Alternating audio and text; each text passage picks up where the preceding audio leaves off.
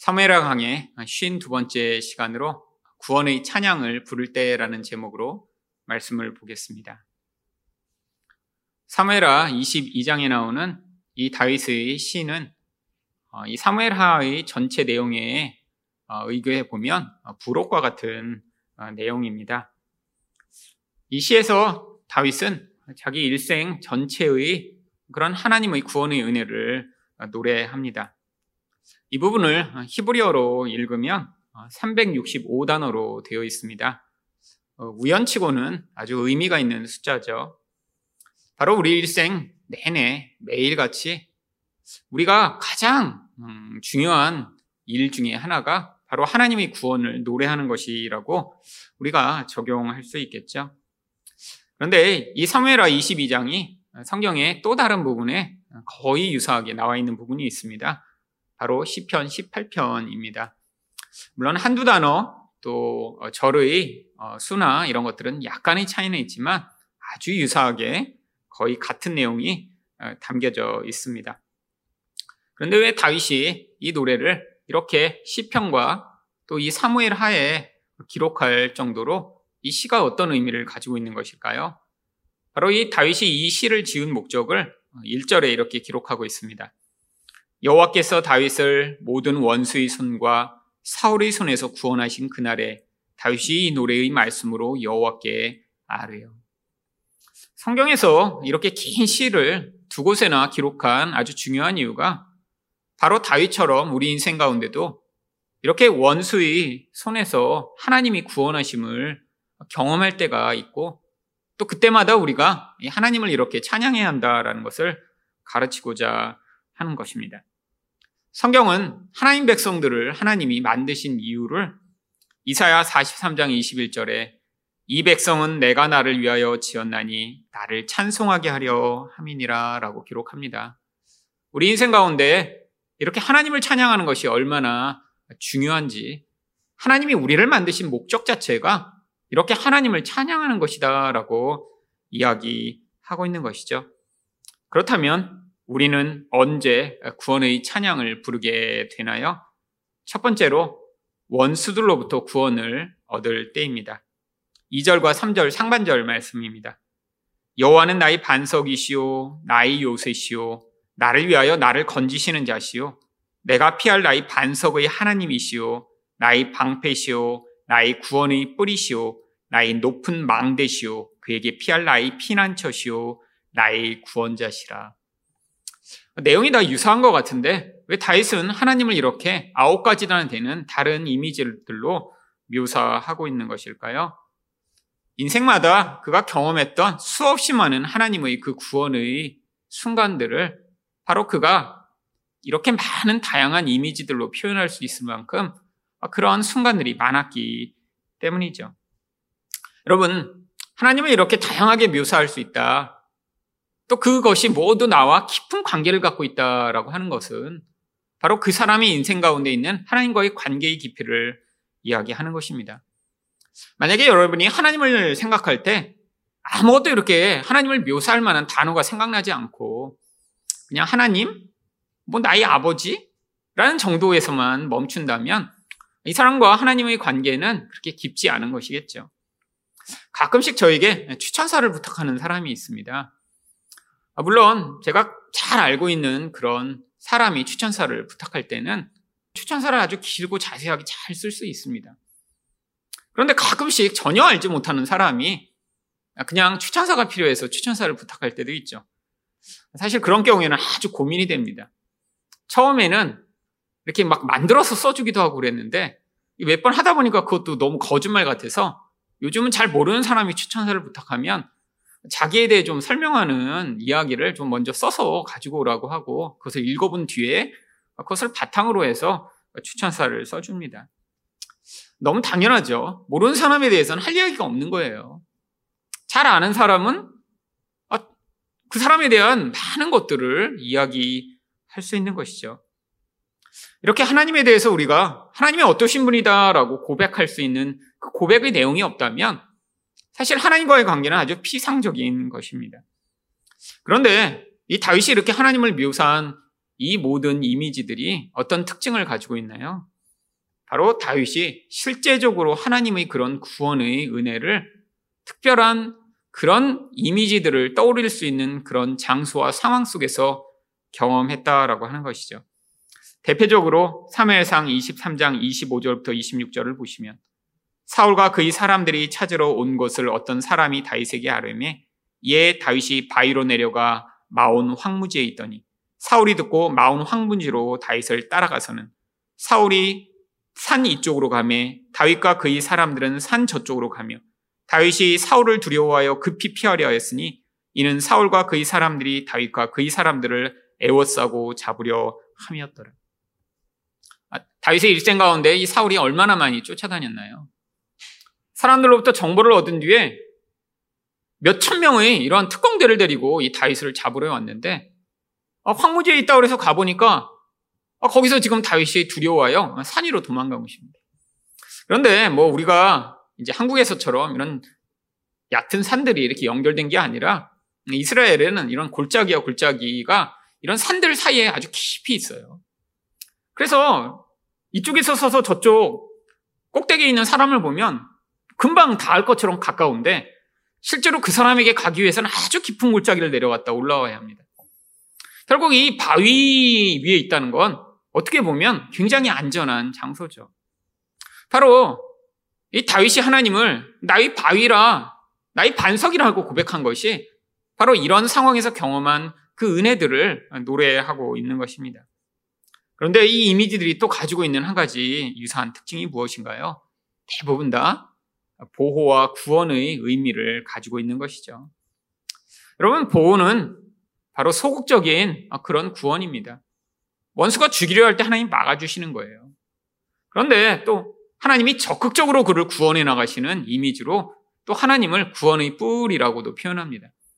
큰 황소가 가지고 있는 아주 엄청난 큰 뿔이요. 아, 적군이 올 때, 아, 이 뿔 가지고 그 적을 물리칠 수 있는 그런 강력한 힘이요. 하나님이 어떤 때는 이런 소극적으로 그냥 보호만 해주시는 것 같을 때도 있지만, 어떤 때는 하나님이 적극적으로 개입하여 구원을 베푸신다라고 하는 것이죠. 근데 왜 이런 구원과 보호가 필요했던 것인가요? 3절 하반절과 4절 하반절에 그 이유가 나옵니다. 나를 폭력에서 구원하셨도다. 내 원수들에게서 구원을 받으리로다. 이 문장을 합쳐보면 바로 이 다윗의 원수가 다윗에게 폭력을 행사했기 때문이죠. 여러분, 다윗이 언제 어, 이런 원수로부터의 강력한 폭력으로 고통을 당했나요? 대표적으로 어, 사울 때문이었습니다. 여러분, 사울은 직접 다윗을 죽이려고 아주 몸부림을 쳤어요. 물론 군대를 이끌고 와서 죽이려고도 했지만 기회가 되면 손에 있는 창으로 찔러 죽이려고 했습니다. 사무엘상 18장 10절과 11절을 보시면 그 이튿날 하나님께서 부리시는 악령이 사울에게 힘있게 내림에 그가 집안에서 정신없이 떠들어대므로 다윗이 평일과 같이 손으로 수금을 타는데 그때 사울의 손에 창이 있는지라 그가 스스로 이르기를 내가 다윗을 벽에 박으리라 하고 사울이 그 창을 던졌으나 다윗이 그의 앞에서 두 번 피하였더라. 여러분 이거 참 쉽지 않은 것이죠. 여러분 지금 약간 정신적으로 문제가 있어서 아, 그를 도와주기 위해 지금 하프를 타며 연주하고 있는데 아니 그 소리를 듣다 갑자기 단창을 대더니 찔러 죽이려고 던지는 그 상황. 그것도 한 번이 아니라 피했더니 또 던져서 겨우 도망하는 이런 상황이에요. 여러분, 직접 죽이려고만 한 것이 아니라 주변 사람들에게 다 이야기하며 다윗을 죽이라고 명령까지 합니다. 사무엘상 19장 1절을 보시면 사울이 그의 아들 요나단과 그의 모든 신하에게 다윗을 죽이라 말하였더니 여러분 한 나라에서 왕이 이렇게 자신을 미워해 자신을 이렇게 죽이려고 할 때, 아, 이거 얼마나 고통스러운 일일까요? 여러분, 다윗은 바로 이런 과정 가운데 구원을 경험하며 거기에서 하나님의 구원을 노래했던 것이죠. 여러분, 그런데 우리는 이런 사울과 같은 사람이 우리를 이렇게 직접 죽이려고 하거나 간접적으로라도 죽이려고 하는 경험을 하고 있나요? 그렇지 않은 경우가 많죠. 그러면 누군가 직접 이렇게 우리를 죽이려고 창을 던지면 어떻게 합니까? 당장 112에 전화를 하셔야죠. 여러분, 지금 세상에서는 아, 이렇게 누군가 직접 죽이려고 하거나 아니면 죽이라고 이렇게 살인 교사를 하게 되는 것을 알게 되면 아, 사실 지금 그 사람을 방어할 만한 그런 법적 제도가 있죠.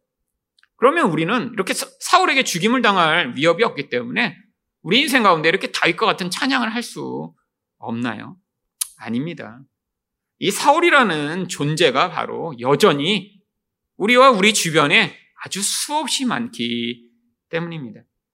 여러분, 왜 사울이 이렇게 다윗을 죽이려고 한 것일까요? 그 이유가 사무엘상 18장 7절부터 9절에 나옵니다. 여인들이 뛰놀며 노래하여 이르되 사울이 죽인 자는 천천히요 다윗은 만만이로다 한지라 사울이 그 말에 불쾌하여 심히 놓아여 이르되 다윗에게는 만만을 돌리고 내게는 천천만 돌리니 그가 더 얻을 것이 나라 말고 무엇이랴 하고 그날 후로 사울이 다윗을 주목하였더라. 여러분, 사울이 엄청나게 화가 납니다. 근데 사람이 이렇게 아주 심하게 화가 날 때는 언제 화나죠? 무엇인가 내가 강렬하게 원하는 그 원하는 것을 이루지 못할 때 화가 나죠. 여러분, 지금 이 사울은 어떤 강렬한 욕망을 가지고 있었는데 그 욕망이 좌절돼서 분노한 것입니다. 어떤 욕망이에요? 자기가 만만으로 칭송받고 싶은 욕망이죠. 아니, 왕이에요. 아, 그리고 모든 사람들에게 이미 그런 강력한 권력을 인정받았지만 여인들이 이렇게 전쟁에서 돌아올 때 자기를 사울이 만만입니다라고 칭송하기를 원하는 더 많은 사람들에게 영광을 얻고 더 많은 사람들에게 인정을 얻기 원하는 그 욕망이요. 여러분, 모든 사람들이 가지고 있는 욕망이요. 여러분, 사람들이 원하는 게 뭐죠? 많은 사람들이 자신을 알아주고, 많은 사람들이 자신을 좋아해 주길 원하는 그 욕망이요. 여러분, 욕망만 있나요? 아닙니다. 아니, 이렇게 다윗이 많은 사람들에게 사랑을 받다 보면 나중에 그 다윗이 내 나라를 뺏는 것 아니야? 여러분, 마음 안에 있는 그 두려움이요. 이미 왕으로 나라를 가지고 있지만 그 가지고 있는 좋은 것을 뺏길까 하는 그 두려움이요. 여러분, 이 사울이란 존재는 정신이 이상한 어떤 악마와 같은 그런 존재인가요? 아닙니다. 인간 안에 존재하는 이 욕망과 두려움을 어떤 한 인간을 통해 보여주는 욕망과 두려움이 화신과 같은 존재죠. 여러분, 한 사람을 통해 드러난 이 욕망과 두려움, 이게 어떤 왕이라는 모습으로 표출돼 나타났지만 이 모습을 우리 모두 다 가지고 있습니다. 여러분, 우리도 언제 가장 화나나요? 내가 열망하고 내가 원하는 것이 좌절될 때, 내가 무엇인가 간절히 원하는데 누군가 그것을 더 많이 가지거나 더 많이 얻게 될 때, 아니, 내가 뭔가 좋은 걸 가지고 있다고 하는데 그것을 빼앗길까봐 우리도 또 똑같이 욕망과 두려움을 가지고 살아가죠. 여러분, 사울은 어떤 과거에 있던 한 나쁜 인간이 아니라 바로 이 인간의 옛사람이라고 하는 바로 사울적 속성으로 드러나는 이 인간의 보편적 모습을 바로 이 사울 안에 담아 두고 있는 것입니다. 여러분, 그런데 이 옛사람은 반드시 폭력성을 가지게 되어 있어요. 왜죠? 여러분, 그 옛사람은 늘 두려움과 욕망에 매여 있기 때문에 원하는 것이 강렬해요. 영적으로 생명이 채워지지 않아 그 안에서 내가 원하는 것들이 이루어지지 않으면 분노하며 그 분노를 바로 폭력으로 쏟아냅니다. 성경이 이야기하는 이 폭력은 주먹으로 누군가를 때리고 창으로 찔르는 것만 이야기하는 게 아니에요. 여러분, 여러분 화날 때 어떻게 하시죠? 여러분, 사람마다 폭력을 행사하는 다양한 방법들이 있습니다. 여자들은 주로 폭력을 짜증을 내거나 울거나 아니면 바가지를 긁는 것으로 폭력성을 드러내죠. 물론 주먹으로 뻑 때리는 것보다 여러분 매일같이 짜증내고 삐지고 화나고 그러면 그게 훨씬 더 고통스러울 수 있어요. 차라리 주먹으로 한대뻥 맞는 게 낫죠. 하루에 3시간씩 여보 여보 여보 여보 아마 한 달만 들으면 사람이 미쳐버릴걸요? 이게 무서운 폭력성입니다. 근데 왜 짜증내고 왜 분노를 쏟아내나요? 바로 내가 원하는 것을 이루고자 하는 거죠. 여러분, 인간은 모두 다 자기가 원하는 자기 욕망과 자기 두려움이 있습니다. 그런데 어떤 사람을 통해 그것들을 이루지 못하면, 아니, 어떤 사람 때문에 내가 두려워하는 일이 생기게 되면, 그러면 반드시 폭력성을 드러내게 되어 있죠. 여러분, 누군가한테 그 폭력성을 드러내지 못하면 어떻게 되나요? 내가 하고 싶은 말을 못해요. 화내야 되는데 못해요. 그럼 인생을 살면 그런 경우가 얼마나 많나요?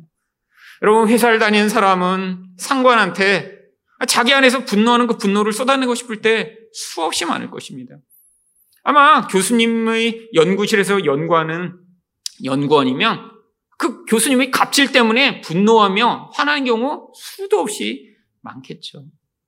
여러분, 근데 내 위에 있는 사람, 나보다 힘이 강한 사람한테 이 분노를 뿜어내지 못하면 인간은 어떻게 되나요? 자기를 공격하게 되어 있죠. 그게 바로 우울증이고, 그게 바로 우울증의 결과인 자살입니다. 여러분, 인간은 다 내가 원하는 대로 안 되면 반드시 분노하며 그 분노로 말미암는 폭력성을 뿜어내게 되어 있는 존재예요. 여러분, 그게 우리를 서로 파괴하는 힘입니다. 여러분, 사랑하려고 결혼하고, 사랑하겠다고 아이를 낳고, 사랑하겠다고 교회로 모여서도 모두 다 내가 원하는 나의 욕망을 드러냈을 때 상대방이 그것들을 들어주지 않거나 상대방 때문에 그것을 이룰 수 없으면 다양한 방식으로 폭력성들을 드러내죠. 아, 그것 때문에 우리는 서로 고통하는 거예요. 여러분, 우리 안에서 만약에 이런 욕망과 두려움이 만들어내는 폭력성이 없다면 아마 우리 결혼들은 굉장히 행복할 것입니다. 어떤 사람과 만나도 그 결혼 실패할 가능성이 없을 거예요. 여러분, 그런데 아무리 좋은 사람을 만나 결혼해도 왜 결혼이 그렇게 힘든 것인가요? 결혼한 뒤에 내가 원하는 대로 안 되면 다양한 방식으로 상대방을 공격하는 폭력성을 드러내기 때문이죠. 여러분, 어떤 한 사람이 폭력성을 드러냈는데 한 사람 안에 욕망과 두려움이 없어서 그들을 다 받아낼 수 있다면 어, 그러면 괜찮은데 여러분 인간은 그럴 수 없는 존재입니다. 아니, 나 자신의 이 욕망과 두려움도 해결할 수 없는 존재인데 어떻게 인간이 다른 사람의 욕망과 두려움을 해결해 주겠어요? 그리고 그게 좌절돼서 나타나는 그 폭력성을 어떻게 끝까지 견뎌낼 수 있겠어요? 결혼 전에 왜 이렇게 착하고 예쁘고 좋은 사람인 것처럼 행세할 수 있나요? 그것도 욕망 때문입니다. 욕망 때문에요. 결혼하려고. 어떻게든 그때까지 참아서 결혼이라도 하려고. 왜? 결혼처럼 강렬한 욕망은 없거든요. 누군가 그렇게 친밀한 관계를 얻으며 안정을 얻고 싶은 그 도구가 결혼이니까요. 근데 여러분 결혼해서도 그렇게 계속 착하고 계속 남의 말을 들어주며 남을 기쁘게 하는 삶을 살 수 있나요? 아니요. 자기 욕망이 이제 튀어나오기 시작하죠. 그런데 서로 그것을 가지고 공격하며 폭력성을 드러낼 때 그때 결혼이 고통스러운 거죠. 여러분, 사실 우리 안에서 우리를 가장 공격하는 그 힘은 사실 밖에 있는 마귀가 아니라 내 안에 있고 다른 사람 안에 있는 이 사울과 같은 모습입니다. 내가 원하는 것이 안 될 때 남을 공격하고 나를 공격하고 아니 모두를 미워할 수 있는 그 무서운 힘이요. 계속해서 남을 비난하고 정죄하고 미워하고 분노하며 어떻게든 내가 원하는 것을 이루고 싶은 그 무서운 욕망이요. 여러분, 이게 성화되지 못한 그런 그냥 아주 연약한 사람들만의 문제인가요? 아니요. 어쩌면 성경에서 가장 깊은 성화의 단계를 이루며 너희가 예수를 본받든 나를 본받으라라고 얘기했던 바울 사도도 바로 이 문제로 말미암아 엄청난 고민과 좌절을 경험했습니다. 로마서 7장 18절과 19절을 보시면 내 속 곧 내 육신에 선한 것이 거하지 아니하는 줄을 아노니 원함은 내게 있으나 선을 행하는 것은 없노라. 내가 원하는 바 선을 행하지 아니하고 도리어 원하지 아니하는 바 악을 행하는도다. 여러분, 아, 우리가 늘 악을 행하고 싶나요? 늘 우리는 남을 죽이고 깨뜨리고 망하게 하고 싶은 마음만 가지고 있나요? 아니에요. 우리 안에도 선한 마음이 있습니다. 사랑하고 싶은 마음도 있고요. 아, 내가 좀 뭔가 남을 도와서 아주 좋은 일을 하고 싶은 마음도 있죠. 그런데 언제 이런 문제가 늘 발생하나요? 이 선한 마음보다 더 강력한 힘으로 우리를 늘 힘들게 만드는 이 육신으로부터 말미암는 이 옛 마음이 이 선한 마음을 깨뜨리고 분노를 뿜어내며 악을 행하게 만드는 것이죠. 여러분, 바울 사도가 이것 때문에 아주 고통했습니다. 너무너무 힘들어 했죠. 바로 그 갈등의 고백이 로마서 7장 22절부터 24절에 이렇게 나옵니다. 내 속사람으로는 하나님의 법을 즐거워하되. 여러분, 우리와 똑같은 모습 아닌가요? 우리도 하나님을 좋아하고 하나님 뜻대로 살고 싶은 마음이 우리 안에 분명히 있어요. 그런데 내 지체 속에서 한 다른 법이 내 마음의 법과 싸워 내 지체 속에 있는 죄의 법으로 나를 사로잡는 것을 보는도다. 하나님 뜻대로 살고 싶은데 그거보다 어떤 때 더 강력한 힘으로 나를 지배하여 사랑해라는 말보다는 너 왜 이렇게 해? 라는 말이 더 쉽게 튀어나오고 내가 너를 용서할게라는 이 말은 안 나오며 너를 끝까지 미워할 거야 라는 말은 쉽게 토해내는 우리 이 본질이요. 하나님 뜻은 아는데 뜻대로 살 수 없는 우리 이 옛사람의 강력한 힘이요. 여러분, 그래서 24절에 바울이 뭐라고 고백합니까? 오호라 나는 곤고한 사람이로다. 너무 힘들어 지친다는 거예요. 피곤해서 죽을 것 같다라는 거예요. 하나님 뜻도 알고 하나님 뜻대로 하고 싶은데 그렇게 할 수 없는 자신을 보며 너무너무 힘들고 지친다는 거죠. 이 사망의 몸에서 누가 건져내랴. 여러분, 우리 안에 있는 가장 큰 싸움은 밖에 있는 마귀와의 싸움이 아닙니다. 우리 안에 있는 가장 큰 공격, 우리 구원을 두렵게 만들고 우리를 늘 요동케 만들며 우리가 피월 바이오와 그 구원의 은혜가 필요한 순간은 바로 우리와 우리 주변에 가장 가까운 사람들에게 존재하는 이 사울이 뿜어내는 무서운 악이죠. 여러분, 하나님이 결국 이 과정을 통해 우리를 이 모든 원수의 폭력으로부터 구원하시는 그 구원의 은혜를 경험토록 하시고자 하시는 것입니다. 하나님이 우리를 이렇게 사울이 가득한 것 같은 곳에 나도 사울, 너도 사울인 그곳에 살게 만드시는 이유가 무엇인가요? 바로 밖에 있는 사울을 통해 우리 안에 있는 사울을 제거하시기 위한 것이죠. 여러분, 결국 사울이 없이는 우리 또한 사울을 벗어나 다윗과 같은 존재가 될 수 없는 것입니다.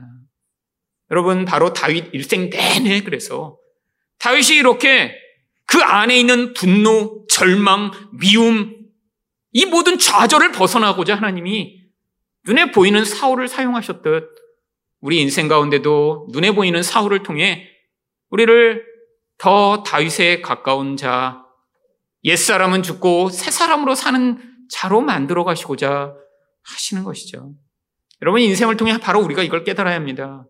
아, 내 인생에서 사울이라고 생각했던 그 존재로 말미암아 아, 사울로 그냥 죽을 수밖에 없는 내 존재가 이렇게 하나님의 뜻을 이룰 수 있고 하나님을 더 사랑하며 하나님의 구원을 노래하는 자리로 하나님이 나를 인도하셨구나. 결국 그 사울이 축복의 통로이며 은혜의 도구였던 것이죠. 여러분 이것을 깨달은 자가 뭘 할 수 있나요? 4절에서 내가 찬송받으실 하나님께 아뢰리니. 여러분 이걸 깨달았을 때 우리가 그때 하나님을 찬양하는 거예요. 여러분 우리가 기도를 많이 하면 아니 열심을 내고 내가 충성을 하면 내 주변에서 나를 괴롭히는 모든 사람들은 다 패망하고 나만 잘 되게 하신다. 그런 게 성경에 기록된 게 아니에요. 바로 우리 인생 가운데 이런 사울과 같은 사람들을 만날지라도 결국 그 과정을 통해 내 안에 있는 이 옛사람, 욕망과 두려움에 매여 있는 이 자아가 점점점 힘을 잃어버리고 바로 나는 만들어낼 수 없는 그 새로운 모습, 하나님의 은혜가 만들어내는 그 결과가 나타나는 것을 보며 하나님을 찬양하게 되는 그 자리, 바로 그 자리로 이끌려가는 우리 인생이 하나님의 그 구원의 노래를 부를 수 있는 것입니다.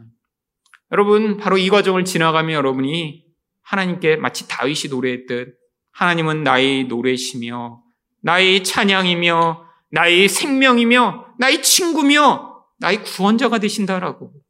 여러분도 다윗처럼 하나님을 각자 멋지고 아름다운 모습으로 노래할 수 있는 것이죠. 두 번째로 우리는 언제 구원의 찬양을 부르게 되나요? 죽음의 두려움에서 구원을 얻을 때입니다. 5절과 6절 말씀을 보시면 사망의 물결이 나를 애우고 불의 창수가 나를 두렵게 하였으며 서울의 줄이 나를 두르고 사망의 올무가 내게 이르렀도다. 여러분 여기 나와 있는 사망의 물결, 불의 창수, 서울의 줄, 사망의 올무 다 같은 이야기입니다. 여러분, 그 죽음의 공포가 얼마나 강력했는지를 보여주는 거죠. 여러분, 다윗 일생 내내 이 죽음의 공포가 정말 그를 사로잡았습니다. 여러분, 밤에 제대로 잠이나 잘 수 있었을까요? 생각해 보세요. 3천 명이나 되는 이런 특 공대가 지금 죽이겠다고 쫓아다니며 모든 것을 다 해짓고 다녀요. 계속해서 추적합니다. 어디에 간지 사람들이 고자질을 해서 계속 군대가 쫓아와요. 그 두려움에 사로잡힌 이 다윗의 모습이요. 여러분, 사람이 아무리 강력해도, 아무리 영웅적이어도 두려움으로부터 자유를 얻을 수 없습니다. 또한 이 두려움의 근원에 있는 이 죽음의 무서운 힘으로부터 자유를 얻을 수 없죠. 여러분, 죽음은 아무리 강한 사람도 무너뜨립니다. 아니, 세상을 정복한, 아니, 그 서른 살밖에 안 된 이 알렉산더 대왕도 말라리아에 걸려 아주 허망하게 죽음을 경험했죠. 여러분, 어떤 존재도 이 죽음을 이길 수 없기 때문에 이 죽음이 가져오는 공포가 그만큼 큰 것이죠. 여러분, 다윗이 계속해서 그 죽음의 공포를 지나갈 때 근데 하나님이 아주 다양한 방법으로 그를 구원하셨습니다. 하나님이 그를 구원하실 때 어떤 때는 말씀을 통해 그를 위로하셨죠. 3무엘상 23장 15절부터 17절을 보시면 다윗이 사울이 자기 생명을 빼앗으려고 나온 것을 보았으므로 그가 십 광야 수풀에 있었더니 아니 지금 광야에 있는데 지금 사울이 수천 명의 군대를 이끌고 공격하면 죽을 수밖에 없는 그런 순간이에요. 근데 그때 하나님이 어떤 위로를 주시나요? 사울의 아들 요나단이 일어나 수풀에 들어가서 다윗에게 이르러 그에게 하나님을 힘있게 의지하게 하였는데 요나단이 그에게 이르기를 두려워하지 말라 내 아버지 사울의 손이 내게 미치지 못할 것이요 너는 이스라엘의 왕이 되고 나는 내 다음이 될 것을 내 아버지 사울도 안다 하니라. 여러분 죽음 자체가 우리를 파괴하는 게 아니라 죽음이 가져오는 공포가 인간을 파괴합니다. 여러분, 암에 걸리면 암세포가 인간을 죽이는 속도보다 그 암에 걸렸다는 것 때문에 공포에 사로잡혀 몸의 면역세포들이 다 쪼그라들고 힘을 발휘하지 못해 결국에는 죽음에 이르는 속도가 가속화되는 것이죠. 여러분, 죽음은 그 그림자가 아주 강력한 영향력을 미쳐요. 그래서 하나님이 이 죽음의 공포, 아니, 세상이 가져오는 두려움에 매여 있는 자들에게 바로 이런 말씀으로 위로하시며 말씀으로 그 모든 두려움을 벗어날 수 있는 은혜를 베풀어 주십니다. 여러분, 인생 가운데 우리도 수없이 많은 두려움을 경험하죠. 여러분, 그때 바로 이 두려움에서 우리를 벗어나게 해주는 것이 어떤 그 상황만을 벗어나게 만드는 그런 은혜가 아닙니다. 여러분 상황이 벗어나더라도 우리 안에 있는 이 두려움의 근원 자체가 해결되지 않으면 상황이 또 바뀌면 또 다른 것이 두렵죠. 걱정되죠. 여러분 하나님이 그래서 먼저 우리의 근원이 하나님을 신뢰함으로 하나님이 우리를 보호하시며 하나님이 우리 생명의 주관자가 되심을 우리가 믿기를 원하시는 것이죠. 여러분 하지만 하나님은 또 때로 상황으로 개입해 오십니다. 하나님은 왜요? 온 만물의 주관자시니까요. 우리가 깨닫건 깨닫지 못하건 한 사람의 일생 가운데 이 구원을 완성하시고자 하나님이 수없이 많은 상황들을 개입하시는 것이죠. 사무엘상 23장 26절부터 28절을 보시면 사울이 산 이쪽으로 가며 다윗과 그의 사람들은 산 저쪽으로 가며 다윗이 사울을 두려워하여 급히 피하려 하였으니 이는 사울과 그의 사람들이 다윗과 그의 사람들을 에워싸고 잡으려 함이었더라. 아니, 산으로 도망가긴 했어요. 그래서 잠깐 숨을 쉬었지만 지금 문제는 어떤 거죠? 한 명 한 명이 이렇게 서로 도망가고 쫓는 거면 이쪽 산에 올라가서 또 이쪽으로 오면 이쪽으로 도망가고 그러면 되는데 지금 이쪽은 수천 명이에요. 이렇게 쫓아가다가 나중에 어떻게 하겠어요? 그 산을 뺑 둘러갖고 밑에서부터 같이 잡아 올라가기 시작하면 이건 도망갈 대책이 없는 거예요. 근데 하나님이 어떻게 개입하시나요? 전령이 사울에게 와서 이르되 급히 오소서 블레셋 사람들이 땅을 침노하나이다. 이에 사울이 다윗 뒤쪽 길을 그치고 돌아와 블레셋 사람들을 치러 갔으므로 그곳을 셀라 하마느고시라 칭하니라. 여러분 하나님의 개입이 있었습니다. 아 물론 블레셋 사람들이 침공한 게 하나님의 개입이냐 아니냐 성경은 명확하게 기록하고 있지 않아요. 그런데 이 셀라 하마누곳이라는 고백을 보면 다윗은 그렇게 그것을 기억하고 있는 것입니다. 이 셀라 하마누곳이라는 뜻은 무엇이냐면 하나님이 바위를 막아 저쪽과 이쪽을 분리해 주셨다라고 하는 뜻을 가지고 있어요. 여러분, 블레셋의 공격이 갑자기 일어나 사울이 나한테 다가오지 못하도록 저쪽과 이쪽을 막아주셨다라고 하는 이 고백. 아니, 우연히 벌어진 일 같아요. 사울이 다윗을 죽이려고 하는 그 순간에, 아니, 블레셋이 쳐들어오는 우연한 사건 같은데, 그 우연한 사건 가운데 그가 구원을 경험하며 영적으로 이 모든 사건을 재해석한 거죠. 우리 인생 가운데도 그런 때가 얼마나 많이 있나요? 아니, 우연히 누군가를 만나요. 우연히 어떤 일이 벌어져요. 그런데 그 모든 상황 가운데 하나님의 그 놀라운 섭리적 은혜가 있었음을 고백할 수밖에 없을 때 바로 그게 우리의 구원의 찬양의 때가 되는 것이죠. 여러분 가끔씩은 또 하나님은 아주 기적적으로 개입하시기도 합니다. 근데 이런 경우는 흔하지 않은 개입이죠. 여러분 다윗도 하나님은 막 신비하고 놀라운 개입이 거의 없었어요. 그 중에 딱 하나 그래도 그래도 좀 신비한데 라고 하는 거라고 한 가지 제가 찾았는데 사무엘상 26장 2절과 7절입니다. 사울이 일어나 십광야에서 다윗을 찾으려고 이스라엘에서 택한 사람 3천 명과 함께 십광야로 데려가서 또 특공대를 데리고 또 찾아왔어요. 그런데 무슨 일이 벌어지나요? 다윗과 아비세가 밤에 그 백성에게 나아가 본즉 사울이 진영 가운데 누워 자고 창은 머리 곁 땅에 꽂혀 있고 아브넬과 백성들은 그를 둘러 누웠는지라. 아니 3천 명 전부가 다 잠에 들어버렸어요. 여러분 이건 말이 되나요? 여러분 군인들이면 반드시 불침번을 서게 되어 있습니다. 아니, 누구라도 깨어 있을 수 있죠. 아니 여러분 아니 이렇게 3천 명이 모였는데 어떻게 한 명도 깨어 있을 수가 없죠? 집에서 다섯 명만 자도 한 명씩 깨어 있는 경우가 많잖아요. 아, 자는 줄 알고 새벽에 나갔는데 그냥 밖에서 앉아 있고 그런 경우 많죠. 다섯 명도 다 이렇게 한 번에 자기가 쉽지 않은 세상인데 3천 명이 다 자고 있다. 이게 그나마 다윗의 일생 가운데 기적과 같은 구원이라 찾은 거예요. 아니 그만큼 뭐가 없었다는 거예요? 다윗의 일생 가운데 하나님의 구원이 있긴 있는데 막 놀랍고 신비하고 막 하늘이 갈라지며 막 천사들이 내려와 이 원수들을 다 죽이고 이런 일은 없었어요, 솔직히. 여러분 우리 인생 같은 경우에요. 여러분 다윗도 굉장히 평범하게 지나갑니다. 하나님 음성을 직접 귀로 듣지 못해요. 늘 선지자를 통해서 하나님 뜻을 알게 돼요. 여러분 우리 같지 않나요?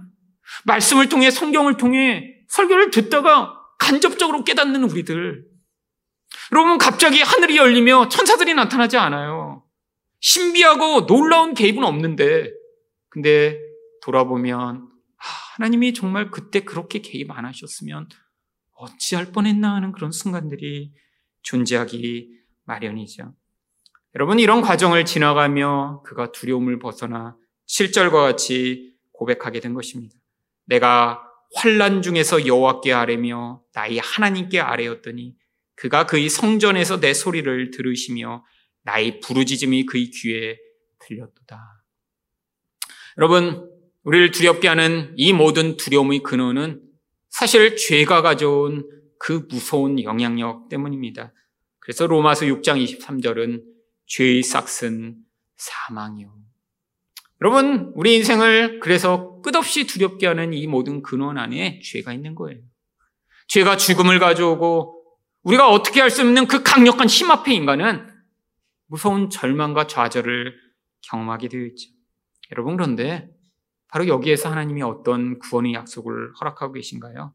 고린도전서 5장 17절부터 20절을 읽으시면 그리스도께서 다시 살아나신 일이 없으면 너희 믿음도 헛되고 너희가 여전히 죄 가운데 있을 것이요 또한 그리스도 안에서 잠자는 자도 망하였으리니 만일 그리스도 안에서 우리가 바라는 것이 다만 이 세상의 삶뿐이면 모든 사람 가운데 우리가 더욱 불쌍한 자이리라. 그러나 이제 그리스도께서 죽은 자 가운데서 다시 살아나사 잠자는 자들이 첫 열매가 되셨도다. 여러분 예수님이 죽음을 이기고 승리하셨어요. 우리가 그분을 믿기만 하면 그분이 첫 열매가 되시고 우리가 그를 따라 부활을 할 수 있는 그런 놀라운 특권을 우리에게 주시겠다라고 약속하고 계신 것입니다. 여러분, 죽음이 가장 두려운 것인데 이 죽음을 예수가 이기시고 우리에게 생명을, 부활을 선물로 주셨으니 이제는 우리가 두려워할 것이 없는 것이죠. 그래서 성경이 뭐라고 얘기하나요? 요한일서 4장 18절에 사랑 안에 두려움이 없고 온전한 사랑이 두려움을 내쫓나니 두려움에는 형벌이 있음이라 두려워하는 자는 사랑 안에서 온전히 이루지 못하였느니라. 여러분, 우리를 두렵게 하는 이 두려움의 근원을 하나님이 예수를 통해 해결하셨기 때문에 그 사랑을 받아들인 자는 이제는 다시는 그 두려움이 우리 인생을 지배하는 그런 인생을 살지 않아도 된다라고 하는 것이죠. 여러분, 바로 우리 인생 가운데 이 두려움을 벗어날 때마다 우리가 그래서 하나님을 향해 새로운 노래와 찬양을 불러 드릴 수 있는 것입니다. 여러분, 제 인생 가운데도 저를 두렵게 하는 경우가 얼마나 많은지 모릅니다. 여러분 늘 안정적인 어떤 삶을 추구했지만 인생 내내 안정이라는 것이 정말 송두리째 다 부서져 나가는 그런 과정들이 계속되었죠. 여러분, 제가 이 교회를 개척하기까지도 사실은 정말 인생에서 뭔가 기대하고 예측한 대로 흘러가는 게 하나도 없었어요. 여러분, 과거를 돌아보니까 아, 그 불안정한 상황 가운데 하나님의 구원과 은혜를 경험하며 아, 하나님이 이렇게 하셨다라는 걸 고백하지 그 과정을 지날 때는 정말 영혼 안에서 튀어나오는 그 불안과 두려움으로 말미암아 정말 숨이 막힐 것처럼 고통스러웠습니다. 여러분 그런데 때때로 하나님이 그런 불안과 두려움의 깊이 가운데서 은혜를 베푸실 때가 있었어요. 여러분 제가 20대 중반에 저희 집이 망하고 정말 너무나 깊은 두려움과 절망 가운데 있을 때였습니다. 학교를 마치고 과외를 가는데 정말 마음 안에 있는 그 절망과 두려움이 얼마나 큰지 그냥 마음에서 사는 게 무슨 의미가 있을까? 그냥 이렇게 살다 차라리 그냥 그냥 죽는 게 낫지 않을까? 아니 그래서 실제로 그 과외 가는 길에 한 번은 자동차가 저를 칠 뻔한 적이 있어요. 횡단보도를 건너는데. 근데 그때 정말 다리 옆에 와서 그냥 바로 멈춘 거예요. 근데 그 순간에 저 차가 왜 나를 안 쳤지라는 생각이 들더라고요. 그냥 차라리 나를 확 받고 가서 그냥 죽으면 가족이라도 보상금을 받으면 차라리 나을 텐데. 아, 이 절망 가운데 차라리 죽는 게 낫지. 이렇게 살면 내 인생에서 도대체 무슨 일이 있을까? 근데 그 똑같은 길을 가는데 그게 얼마 전에 있었던 일이에요. 근데 갑자기 제 안에서 노래가 흥얼거려지기 시작했습니다. 아마 그때 제가 찬양 테이프를 들으며 들었던 찬양이었던 것 같아요.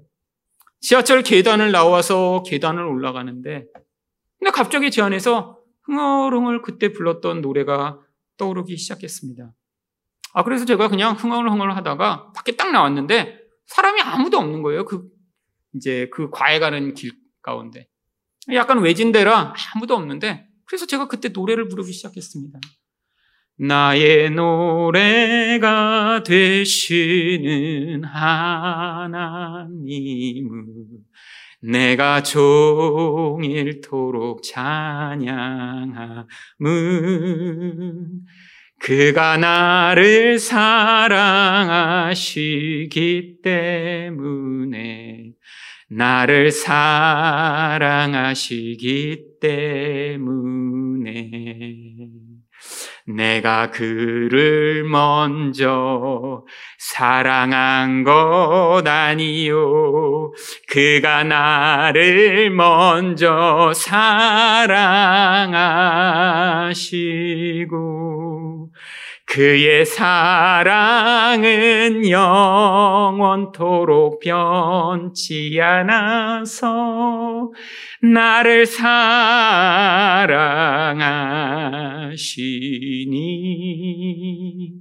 내가 가장 좋은 것으로 그에게 드리고 싶어라. 여러분 이 찬양을 부르는데 정말 정말 하늘에서 광명이 미치며 제 안에 있는 어두움과 두려움을 다 몰아내는 것 같은 그런 은혜를 경험했습니다.